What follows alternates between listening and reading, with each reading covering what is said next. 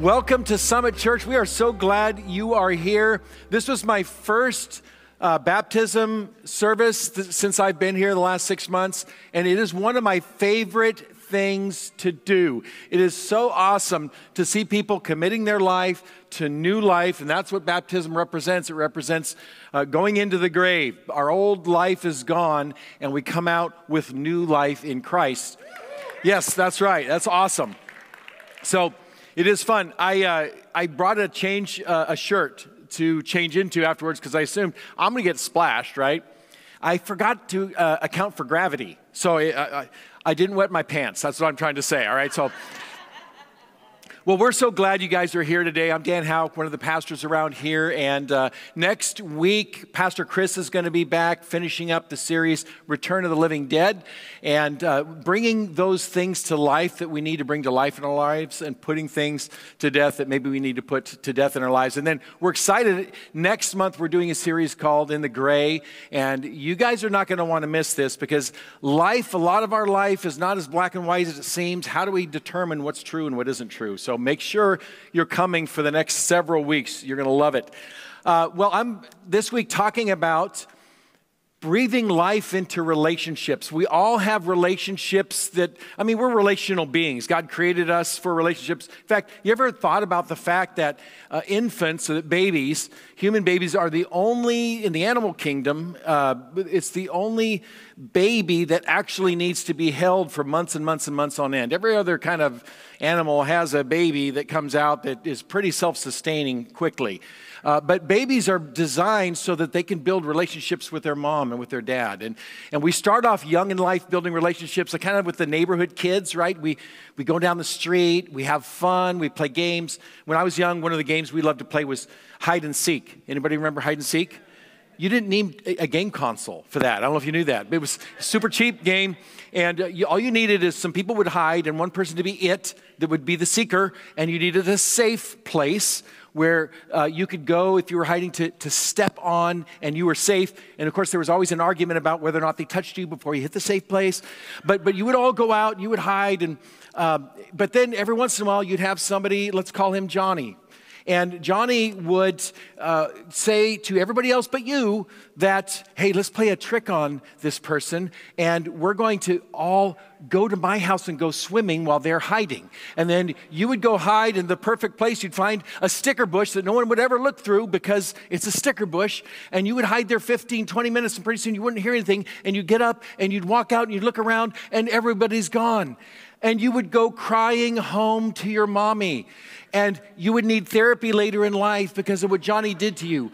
What's the point? Johnny had no right to do that to me. Oh no. Uh, the reality is, we build relationships. We, we foster them by spending time together, by doing things together, um, by loving each other but also sometimes we take away from relationships because of what we sowed into them. And so, what we want to talk about today is how do we have relationships in our lives, even difficult ones, that we can breathe life into. Now, the reality is, we have different circles. I like to look at relationships this way because it's easier for my mind to process. But we have different circles of relationships, and it might be based on intimacy. So, uh, obviously, if you have someone way over here on the outermost circle, that would be somebody who's, let's say, an acquaintance. You don't know them very well, but you see them from time to time, they seem nice. Then inside that circle, you'll have friends. These are people you spend a little time with, and some of those friendships you've really cultivated, and they're your best friend.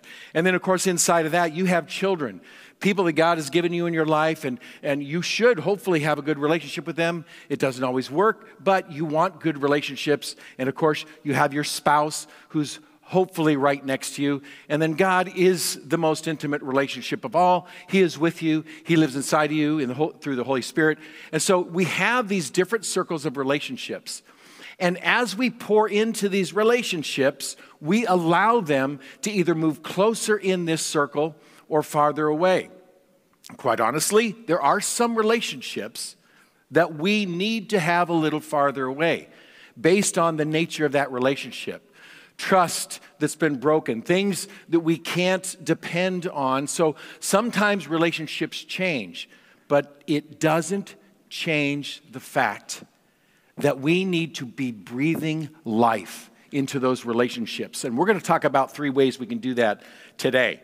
The first way we want to talk about breathing life into relationships, I breathe life into my relationships when I practice grace. Practice grace. Uh, you know, ever heard of a, a practice? A private practice is like usually a medical office. Do you know why they call it that? Because they're practicing on you, right? well, that's not really what it is, but they do get better at their craft. They go to to school to learn how to uh, the internal medicine or whatever it, their specialty is and then when you come into their office they hopefully can figure out what's wrong with you and so over time a doctor will get better over uh, his practice by learning new things about new, new uh, people he's met with new conditions and so we can practice grace like that. There's kind of an ex- expectation that we should know something about grace, but we have to practice it because it doesn't come natural to us. Uh, so I want to read something out of Colossians 3:13. Paul wrote this to a group of believers in a city called Colossae, and he says this: "Make allowance for each other's faults and forgive anyone who offends you." Remember, the Lord forgave you, so you must forgive others. I think you could rewrite this a little bit instead of saying make allowance for others' faults. You could say, hey, let's lower our expectations a little bit, right? Let's lower them to the point where it's appropriate. I don't know why, but we seem to think people will be perfect next time, right? uh, we have somebody in our life and they're constantly tardy. And we say to ourselves, if they're late one more time, that's it. I'm done with them. And then they're late one more time. They haven't done anything to learn how to be on time. They haven't gone to Tardy Anonymous. They have just continued to be late. And you feel like they don't respect my time. I'm done. But why in the world would be, they be on time tomorrow when they're never on time, right? Or uh, when people are angry they lose their temper. And you think, if they lose their temper one more time, and then they do it, but they haven't gone to anger management. Or when they're forgetful, I'm forgetful. Uh, I, I remember we had a period of time where we had my brother in law, sister in law, and nephew living at our house. And they, he was age two to age four about this time. And one time, you know how kids can mimic uh, parents or mimic uh, figures, older figures. He said this one time I'm Uncle Dan. I forgot something. Without any, it was hilarious. And to this day, that saying lives in our family. Why would I not forget something tomorrow when that's what I do? I'm good at it. We need to make allowances for our faults because we're all flawed. We are flawed, and I think we can't give grace to people if we have an expectation that they're going to be perfect. We have to change our mindset if we want to be speaking life into our relationships. This is what Paul says in the next chapter. He says, Be wise in the way you act toward others. I think thinking ahead of time what we want to say is just smart, especially if there's potential difficult circumstances coming. Make the most of every opportunity. I don't know if you realize this, but when someone does something to us that might be a little hurtful, there's an opportunity there. Let your conversation be always full of grace, seasoned with salt, so that you may know how to answer everyone. So we have to not only practice grace by having a different mindset, but we need to understand that there's an expectation that what we say to people is going to bring life to them and not tear them down. We live in an echo chamber world, right? We don't just talk anymore. I don't know if you've noticed that in our social media culture, on YouTube. We have people, I, I hate the sayings, so and so completely destroys so and so. You know, it's like, why do we have to destroy each other? There is just something refreshing, but it shouldn't be refreshing, it should be normal when two people with opposing ideas just sit down and have a conversation. you might find that you actually like the person that has a completely different opinion than you do, or a completely different political candidate than you do. You might actually like them. But it only happens through having conversations with people. If we want to speak grace into people's life, we have to get past the point where we're just going to sit in our own echo chambers and begin to build relationships where we give and take and hear other people's story. So, let me give you a couple practical things you can do. Uh, so this could be, uh, let's say, Facebook, Instagram. Uh, could, could, be an email you get. You ever get one of those e- angry emails from somebody? Okay, never. Good. So I, I sense a little sarcasm there. Okay, you get the angry email, and you are ready to fire off your answer. Uh, I used to teach divorce care, and this was a very common thing that would happen with people going through divorce. Somebody would write an email, and the other person would let them have it back. So here's a great practice. If someone sends you an angry email or an angry text, write the angry email that you in your heart want to send them back do not address it to them so that you accidentally hit send. Put it in your drafts folder and then read it 24 hours later. I think you will find that you do not want to send it anymore. So let's begin to practice grace. If I want to move beyond just interacting with people and bringing grace to them, I secondly need to do this. To breathe life into relationships, I need to initiate reconciliation. I need to initiate reconciliation. That's kind of a lost art, too, is, is thinking about somebody else, their perspective, and realizing I might need to go talk to them because uh, we had a little bit of a difficult conversation.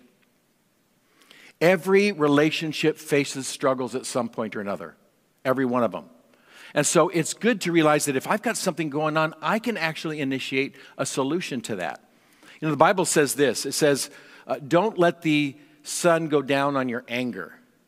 Right? Don't let the sun go down on your anger. And I always used to think, well, what happens if the sun's already down? I guess you have 24 hours to be angry, right? But don't get angry an hour before sunset or you're not going to be able to. The point is, don't let that anger fester. Don't let that anger fester. Here's what Jesus says in Matthew 5 23 and 24. So if you are presenting a sacrifice at the altar in the temple and you suddenly remember that someone has something against you, notice that. You remember that somebody else is mad at you. Leave your sacrifice there at the altar, go and be reconciled to that person, then come and offer your sacrifice to God. There's something as important as it is, as us going to worship, as us going to, to serve God and to praise God, there's something more important than that. And that is reconciling relationships that are having problems. Jesus is saying literally, maybe before you go to church, you ought to have a phone call with somebody. Leave your sacrifice. Don't make a sacrifice if you're not willing to sacrifice what it takes to repair a relationship. We have got to be a little bit bold in this. Reconciliation is something that we need to learn how to do better. Uh, it says this in Romans 12, 17 to 20. Never pay back evil with more evil. And I know some of you are saying right now, I don't do that, right? Because I always make sure the evil is fair, it's balanced. So the evil I give back, no more than what I got, right? Or I don't I don't get mad back at somebody, I give them the silent treatment, or what I like to call the gift of silence. Yes? Uh, the silent treatment is really just a way of enacting revenge with somebody, it's just a passive aggressive way of doing it. Do things in such a way that, listen to this, everyone can see you're honorable. Imagine the conversation that you want to have with somebody. Let's pretend you are now having that and you have an audience. What is the audience going to say about your interaction with him? Are they going to say it's honorable? Do all that you can to live at peace with everyone.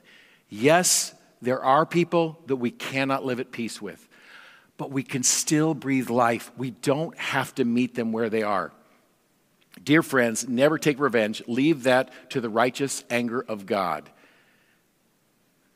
So, for the scripture says, I will take revenge, I will pay them back, says the Lord. Instead, if your enemies are hungry, feed them. If they are thirsty, give them something to drink. In other words, whatever your enemy is doing, repay them with kindness. In doing this, you will heap burning coals of shame on their heads. There's your revenge verse. You want to get mad at somebody, bless them. There, take that, right? Take that blessing. But don't hope that they get heaping coals. We have a garden in our backyard that we just planted, and we are watering the plants, right? Um, now, I am not guaranteed that anything that we just spent money on and planted is going to grow. But I water them anyway, because you know what? If I don't water them, 100% not going to grow. They're going to die. So we're not guaranteed what's going to happen with the grace that we're pouring into relationships. But we, we know for a fact that if we don't, those relationships will not flourish. 100%. So, this is where it gets hard, and I want this to be practical for us. What do you do when you have a very difficult situation with somebody? Could be a spouse, could be a friend. What happens is, to kind of break down a conflict, what happens is someone does something, right? They say something hurtful, they do something, or they don't do something they should have done. And then all of a sudden, we get mad, we get frustrated, and then we say something or we do something in response. Isn't that how it is? Issue, reaction, frustration, anger, and then we say something back. How many people here have ever, in their minds, been so frustrated they said the thing that needed to be said to this person, put them in their place, and you're shocked and surprised that this person doesn't just grovel and say, Oh my gosh, I repent in dust and ashes. I'm so sorry I did that to you. No, for some crazy reason, they come back at you and they say, I don't agree with you at all. In fact, you're this. And then they begin to launch into you. I wish it went the way it went in my mind, everybody, and I know you do too. I so wish it did. But the reality is, we're not understanding what's going on when we're in the middle of conflict. Last week, Pastor Chris said that 85% of the decisions we make are not rational, but they're emotional. When you are flooded with emotions, when you're feeling angry, it's probably closer to 99.999% you are not thinking rationally. It is the worst time to say something to somebody. But in this three step process, there's something else going on behind the scenes that no one ever realizes. It happens so fast that we, we let it go. We never think about it. Something happens, and then we tell ourselves a story. We, we craft in our minds something that makes sense to us. It's based on our past, it's based on the circumstances, it's based on our past relationship with this person. And so we have a story because our minds don't like things that don't make sense. We don't like cognitive dissonance. And so we get this event that happens and then we create a story. That's what we react to. We react to the story that we're telling ourselves. So now we're frustrated. And then when we act on somebody, we're acting on a story. I'll tell you something that happened to Teresa and I uh, a number of years ago. Uh, I was in the ministry, and uh, I have a lot of Facebook friends because a lot of people, you know, in ministry want to be your Facebook friends. So uh, I'm on Facebook after work is over. We're sitting on the couch at night, might be seven o'clock, and I am going through um, your Facebook feeds, liking your posts because I'm a good pastor. And as I'm going through the posts and liking them, Teresa's uh, looking over at me thinking, gosh, it'd be nice to have a little time with you. And she says, Would you put that away? And I look at my phone, and immediately I begin to think of all the times she's been on the phone doing her thing, doing her likes. And I go, Well, you do the same thing. That's a very wise thing to say as a husband to a wife. and then she says to me, Well, I think you do it more than you realize. And I said to her, I think you have a double standard. and then I put the phone away because I'm a good husband. And then it was really cold and chilly that night. and we didn't talk about it again for months until we were at a marriage retreat. And at that marriage retreat, the person in front said, Hey, I'd like to do a little exercise with you. I want you to think about something that didn't break your marriage up, not something super high level, but something kind of superficial that you argued about. And I want you to write down all the emotions you felt. And then, when you're done with that, I also want you to write some of the beliefs that you had, the story that you told yourself. And then I want you guys to discuss it with each other. And so we went to our room and we did it. And she wrote things down like, I felt hurt, I felt ignored, I felt unimportant. And I wrote things like, I felt judged, I felt deficient as a husband. And then when we peeled back the layers even more, Teresa lost her dad at age two. He passed away. And then she had a lot of other father figures come and go in her life. She had a very difficult time of people leaving her and abandoning her. And in my life, I never really felt like I measured up. And so, in my mind, here I am again, not measuring up. These are the stories we were telling ourselves. And when we heard each other's story, when I heard that she had been abandoned over and over again, and when I was doing this, it was breaking her heart, and she was feeling those same emotions, I started crying. I couldn't believe I hurt her in that way, and I never wanted to hurt her in that way. And she felt so bad that I just felt so ineffective and so deficient as a husband. You see, the reality was we were talking about, we thought, an issue based on emotions and trying to get some sort of a, reaction from the other person that we wanted, but we weren't talking about our stories. If we want to reconcile with people, we've got to get to the point where we begin to listen, as it says in James be quick to hear and slow to speak and slow to get angry. We've got to get to the point where we start listening to someone's stories. Don't take it personal, just listen. And then uh, in exchange, share our stories with them so they understand who we are. We can breathe life into people simply by connecting with them on that level. Do you know since that day, it has dynamically changed our relationship? We kind of go there faster now where we realize, I wonder how this is impacting her or how it's impacting me. Finally, if I want to breathe life into relationships, I have to do this I have to receive the life Jesus wants to breathe into me. It's easy to pour into others if we have a reservoir. And a lot of us, we, we kind of are reservoirs, right? We have a limit to how much we can pour out. We've all been there, had a hard day at work, hard week, difficult things happening, and someone says something and we snap. That's, that's because our reservoirs are empty.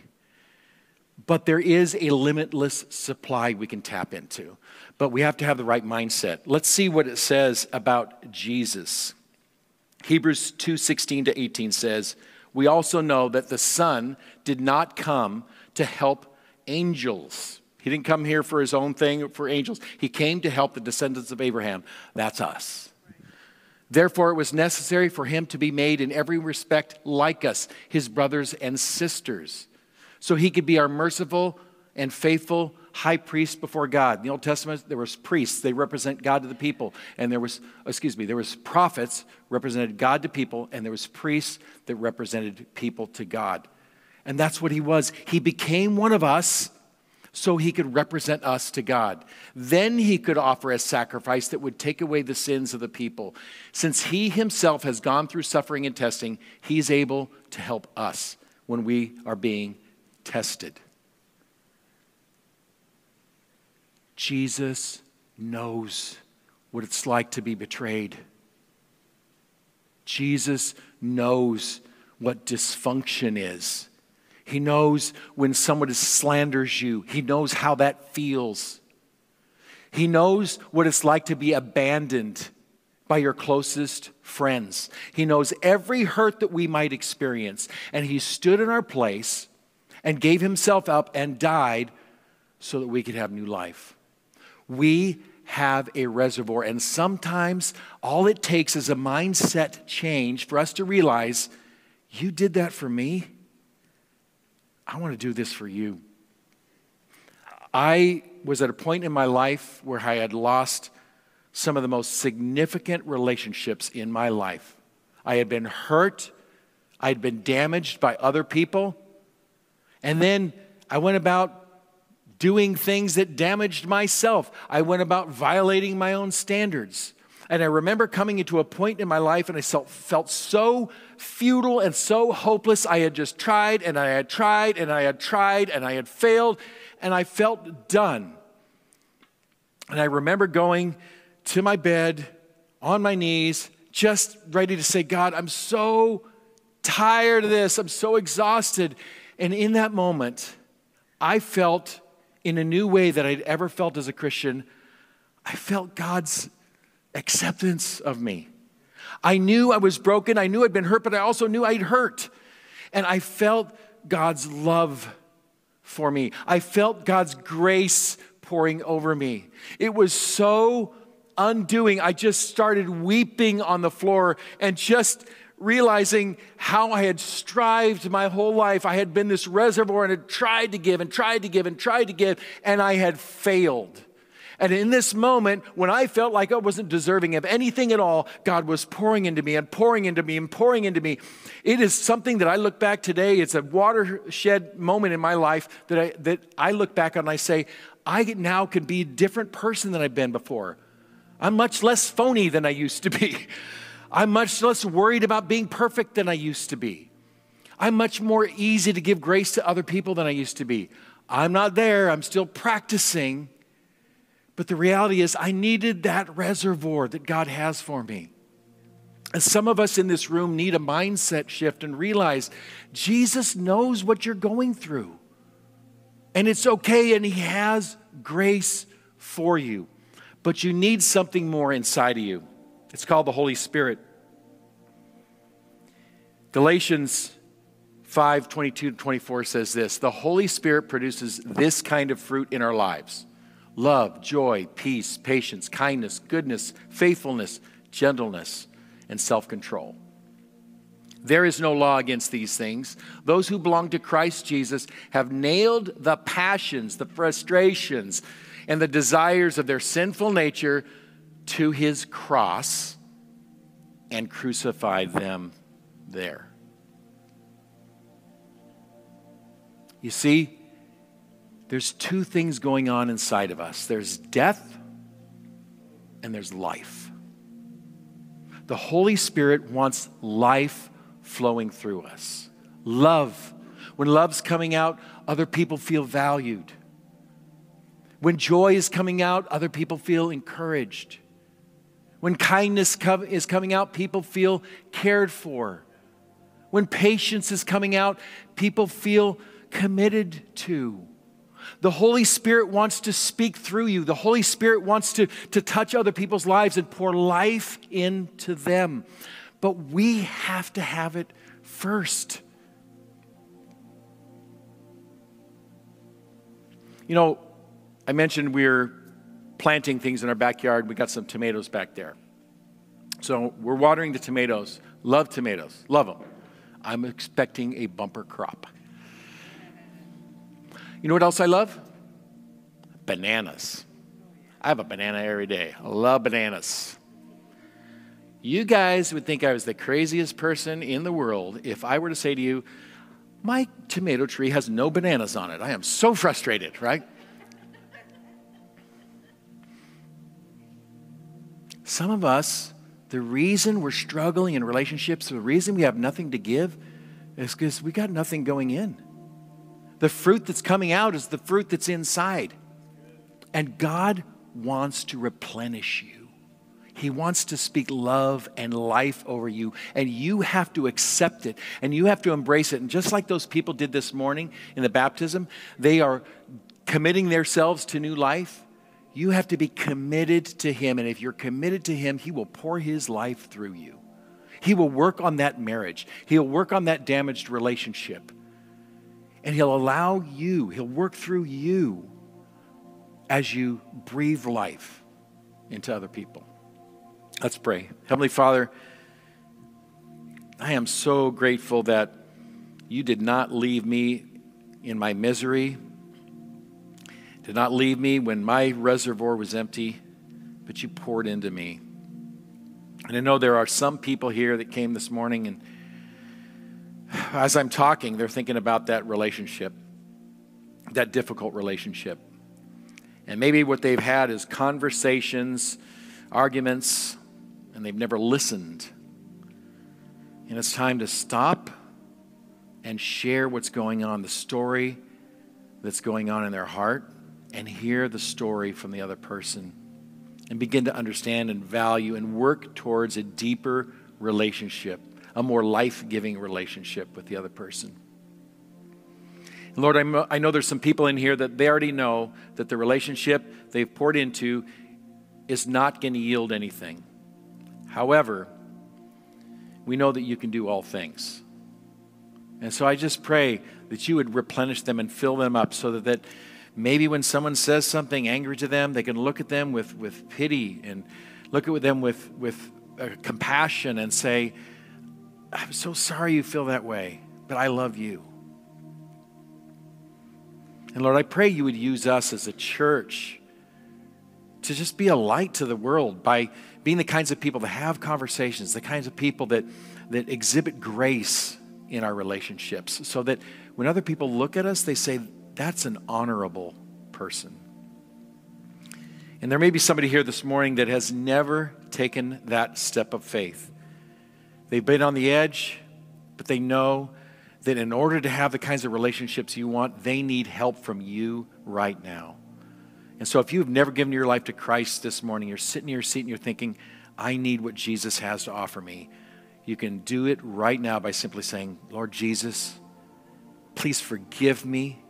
I'm tired of doing this on my own. I want to follow you. I want you to pour into me so that I can be healed and have the kind of relationships you want in my life. If you prayed that prayer, uh, we today you're you're in heaven. you're, today you're in the kingdom of God. You're not in heaven yet, but today you're in the kingdom of God, and this is the first day of a new life for you. So, God, as we go out of these doors this morning, I just pray you would help us bring to mind those relationships we need. Bring to mind if we need to, to receive more from you, that we have not been allowing you to, to pour into us, to breathe life into us. And just help us to be the kind of lights that you want us to be. In Jesus' name, amen. Amen. Yeah, show your appreciation for Pastor Dan. You know, um, I think if there's one area that the enemy wants to attack our lives, you know, we, we sort of think that when the enemy comes against us, it's going to look like uh, one of the horror mil- movies, and there's, you know, ped spinning and crosses floating in the air, and people vomiting green stuff, and and uh, dead people crawling along. That's not the enemy just needs to attack where you find value, and we find our value in our relationships. And if he can make you hostile and make people hostile towards you, he's cutting off all of the ways that we get life.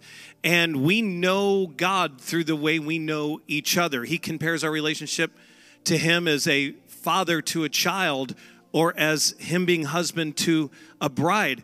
So he connects to us in a way we understand connection. So if the enemy can damage all of those kinds of relationships, then he's damaged our ability to have a life giving relationship with God. Jesus came upon a scene where they were getting ready to stone a woman to death for committing adultery. And I love that Jesus' resurrection power wasn't just when people had died and already been buried, or they had died and they were getting ready to be buried, and he spoke life into them, but he walks up on a scene in which somebody is about to die for their sin. And he speaks life over her by saying, He, in this circle of men, getting ready to throw stones at this woman for her sin of adultery, you who are without guilt of sin, and most believe he meant those who are not guilty of a similar sin or the same sin, if not physically, then in your head, you go ahead and you throw the first stone.